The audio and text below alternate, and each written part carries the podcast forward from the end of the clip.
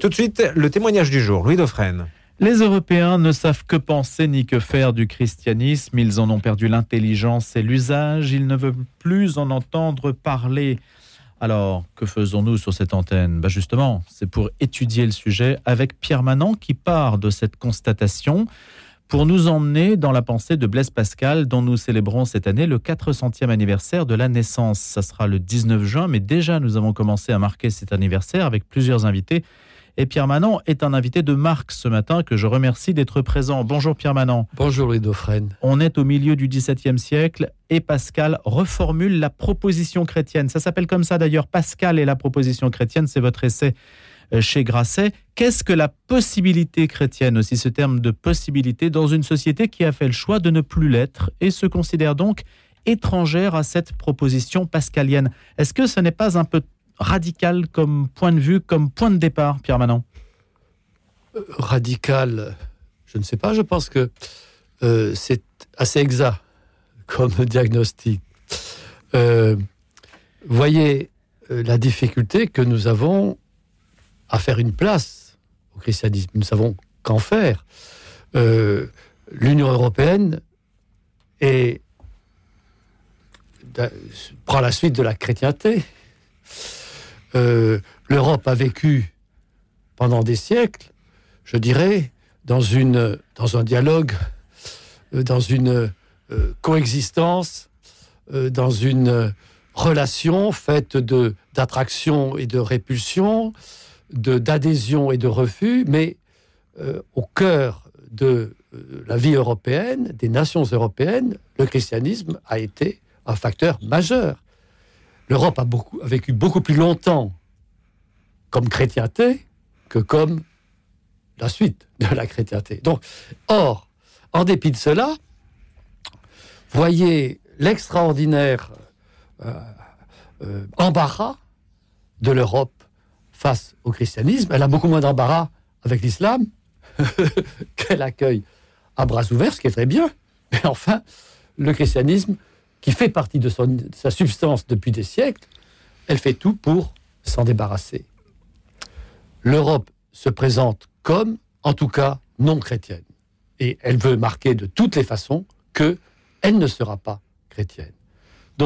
Je, m'interroge, je pars de cette, hmm de cette, euh, de cette situation qui euh, a des, des, des, des, prolongements presque absurdes, n'est-ce pas, lorsque l'institution judiciaire commande de déplacer une malheureuse statue de l'archange Saint-Michel au nom de la laïcité, n'est-ce pas? Bon. Donc là, il y a un problème. Comme, comme, on dit, euh, nous avons un problème hmm. avec, avec le christianisme. En quoi permanent Blaise Pascal nous permet-il de reposer la question de la proposition chrétienne Alors, une des raisons, euh, des raisons de la difficulté, c'est que le, rapport de l'Europe au christianisme a connu bien des formes et que euh, le christianisme, c'est 20 siècles d'histoire. Il a été présent, il a été mêlé à notre histoire dans des configurations historiques tout à fait différentes. Euh, d'une certaine façon, le christianisme évoque aussi bien les, les, les papes réclamant la plénitude de puissance et décidant que tel roi ne mérite plus d'être d'être roi et l'excommuniant. Euh, et, euh, et le, euh, la démocratie chrétienne, la séparation de l'Église et de l'État, l'Europe du le christianisme du IVe siècle n'est pas celui du XIIe ou du XIIIe, n'est pas celui du XVIIe, n'est pas celui du XXe. Et, et si, l'Europe, le, quand on dit donc le christianisme, de quoi de quoi parle-t-on? Est-ce que c'est toujours la même Église? Après tout, après tout, si vous comparez les, euh, les encycliques des papes du 19e siècle, de Pie VI dénonçant la constitution civile du clergé et jusqu'à jusqu'à Saint euh, d'un côté et aujourd'hui les papes euh, qui ont succédé, qui sont intervenus après, après le Concile de Vatican II, parle-t-il de la même Église Parle-t-il de la même religion? Donc, il Et pourquoi en doutez-vous?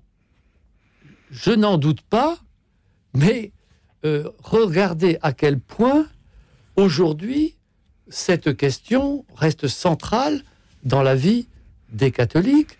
je ne veux pas du tout euh, engager ce, cette question aujourd'hui, euh, mais qu'est-ce que, quelle, quelle place fait-on au Concile Vatican II Le Concile Vatican II s'inscrit-il dans la continuité de l'histoire de l'Église ou signifie-t-il une nouvelle Église et au fond un nouveau christianisme? Ou une Église adaptée au temps moderne? Enfin, à la modernité, ou à la post-modernité, ou, ou, à des sociétés qui ne sont plus en chrétiennes, tout cas, justement. Vous voyez, vous voyez à quel point, dans l'Église d'aujourd'hui, parmi Hmm. les chrétiens d'aujourd'hui, cette question reste absolument déterminante. Reste absolument déterminante. Donc, comment faire Comment faire quand on veut, précisément, je dis, les chrétiens ne savent pas que faire ne savent plus que faire du christianisme. Alors, que faire pour répondre à cette question? Quelle version du christianisme, sous quelle forme le proposer? Bien des possibilités sont ouvertes. Le, credo, les textes sacrés, les écritures, euh, les écritures saintes, les grands théologiens, Augustin, Thomas. Bon, j'ai choisi Pascal. Pourquoi? Parce que d'une certaine façon, Pascal euh, est indemne des deux grandes versions du christianisme. Je dirais des deux grandes propositions.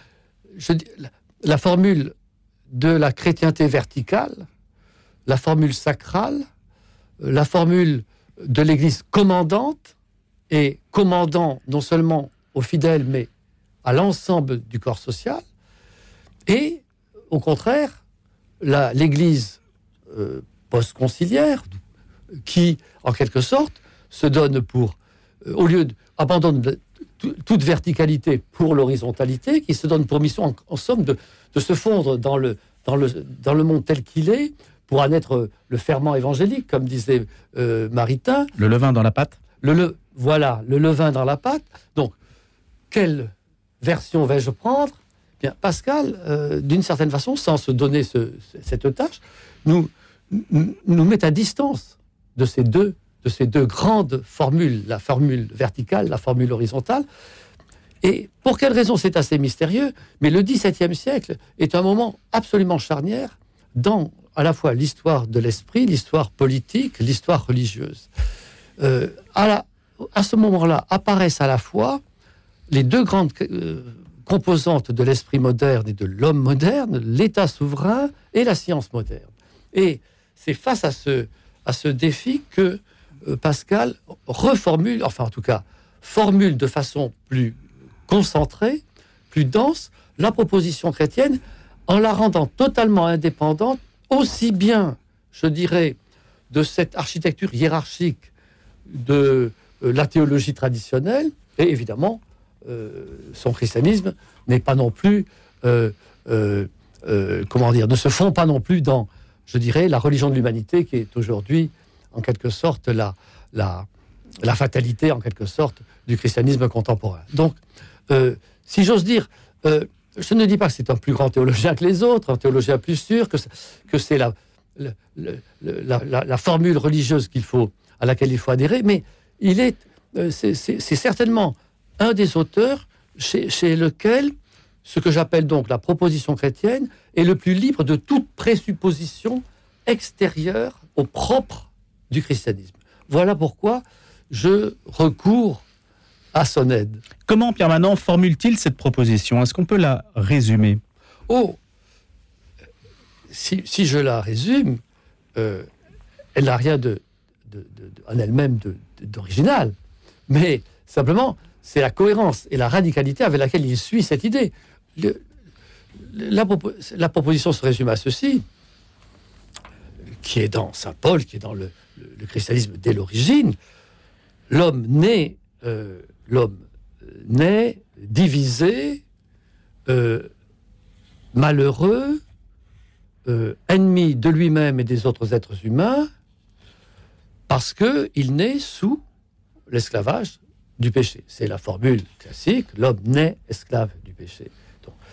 Pascal prend au sérieux cette proposition, il décrit la vie humaine à la lumière de cette proposition. Il souligne à quel point cette proposition jette précisément de la lumière sur notre condition et comment euh, la, euh, comment dire euh, la, la prise de conscience de cette condition conduit normalement l'être humain à désirer la libération de cet esclavage. Et donc, Dieu vient à nous, Dieu vient à nous, c'est ça la proposition chrétienne, Dieu vient à nous comme le libérateur, le libérateur. Donc, il nous place, Pascal nous place de la façon la plus directe dans la condition. Il ne part pas de Dieu, euh, l'être par excellence, l'épreuve, euh, euh, comment dire, Il part de nous. l'épreuve euh, métaphysique Mhm. de l'existence d'un Dieu. Il parle du Dieu de Jésus-Christ. Il parle de immédiatement de cette proposition faite à l'homme par le Dieu de Jésus-Christ, qui est le Dieu des Juifs. pas? Cette arrivée de Dieu dans l'histoire humaine, c'est- quand le, le grand changement dans l'histoire religieuse de l'humanité, c'est le Dieu d'Israël, l'arrivée de Dieu dans l'histoire humaine. Dieu s'inscrit dans l'histoire humaine, il se révèle à l'homme par le peuple juif et ultimement par Jésus-Christ qui est Mhm. le Messie promis à Israël. Donc, c'est euh, Pascal nous place au cœur du drame qu'est la vie humaine et du, du drame qu'est, euh, je dirais, euh, que, que- que ré- la, la proposition chrétienne, C'est- c'est-à-dire que si vous êtes homme et si vous prenez conscience de votre, condi- de votre condition, vous comprenez que vous êtes pris dans une histoire qui est à la fois votre histoire et l'histoire de l'humanité. Et cette histoire, c'est la division intérieure, le règne de l'inimitié à l'intérieur de chaque homme et entre les hommes, et le besoin impérieux d'être libéré de cette division, de cette inimitié. Et c'est Jésus-Christ qui est le médiateur de cette, qui est le libérateur et, euh, la- et, qui est le seul, euh, comment dire, capable, susceptible d'apporter la paix à cet homme divisé. Mais Pierre Manon, cela vaut dans le cadre d'une société qui se reconnaît euh, euh, fautive ou d'un homme qui se reconnaît prisonnier du péché. Mais aujourd'hui, on ne désire ne, on ne désire pas être libéré de quoi que ce soit. Et d'ailleurs, vous le dites à un moment, euh, tout le pouvoir, en quelque sorte, même si ce n'est pas le terme que vous utilisez de l'Église, c'est qu'elle vit en quelque sorte de la faute originelle. Elle a à la fois la diagnostic sur la condition humaine, vous écrivez, euh, elle a le diagnostic, de mémoire, hein, je cite, le diagnostic et le remède elle a, elle a tout en quelque sorte pour répondre à ce besoin fondamental que vous décrivez, que Pascal exprime. Mais aujourd'hui, plus personne ne veut être libéré de rien. Ah Non? C'est-à-dire, je, je- je- je n'entends parler que d'émancipation. C'est ça l'émancipation, justement. Oui, on veut être Le, émancipé. le péché est une illusion, vous voyez, qui me Ah. tient captif. Je, je suis bien averti de cette condition. Donc Pascal est doublé, là, un peu, non? C'est à chacun de répondre. Oui. Donc, je veux dire, c'est euh, le. On ne peut pas forcer euh, l'homme qui dit ah ben moi, euh, franchement, euh, peut-être d'accord, je pourrais peut-être faire ça mieux ou être un peu plus courageux, un peu plus généreux. Enfin, franchement, je ne me vois pas, je ne me trouve pas esclave du péché. Et je trouve que l'Église, euh, elle en a bien profité de nous, de, Exactement. de nous, de nous euh, mettre sur le dos ce péché originel. On connaît bien l'argument, et c'est un argument qui n'est pas, qui n'est pas vide de sens. Bien entendu, l'institution qui à la fois diagnostique le mal et apporte le remède est dans une position De domination. de domination. Mais la question est de savoir si cette maladie est vraiment une maladie et si le remède est vraiment un remède. Et donc, c'est là que chacun doit faire face à cette question et y répondre. Pascal y a répondu d'une façon très impressionnante dans sa description de la maladie et aussi dans sa proposition du remède. Donc, ça, ce n'est pas. euh, vous n'en décidez pas, euh, si j'ose dire, tranquillement, euh, comme on, on, on com- on compare deux programmes électoraux.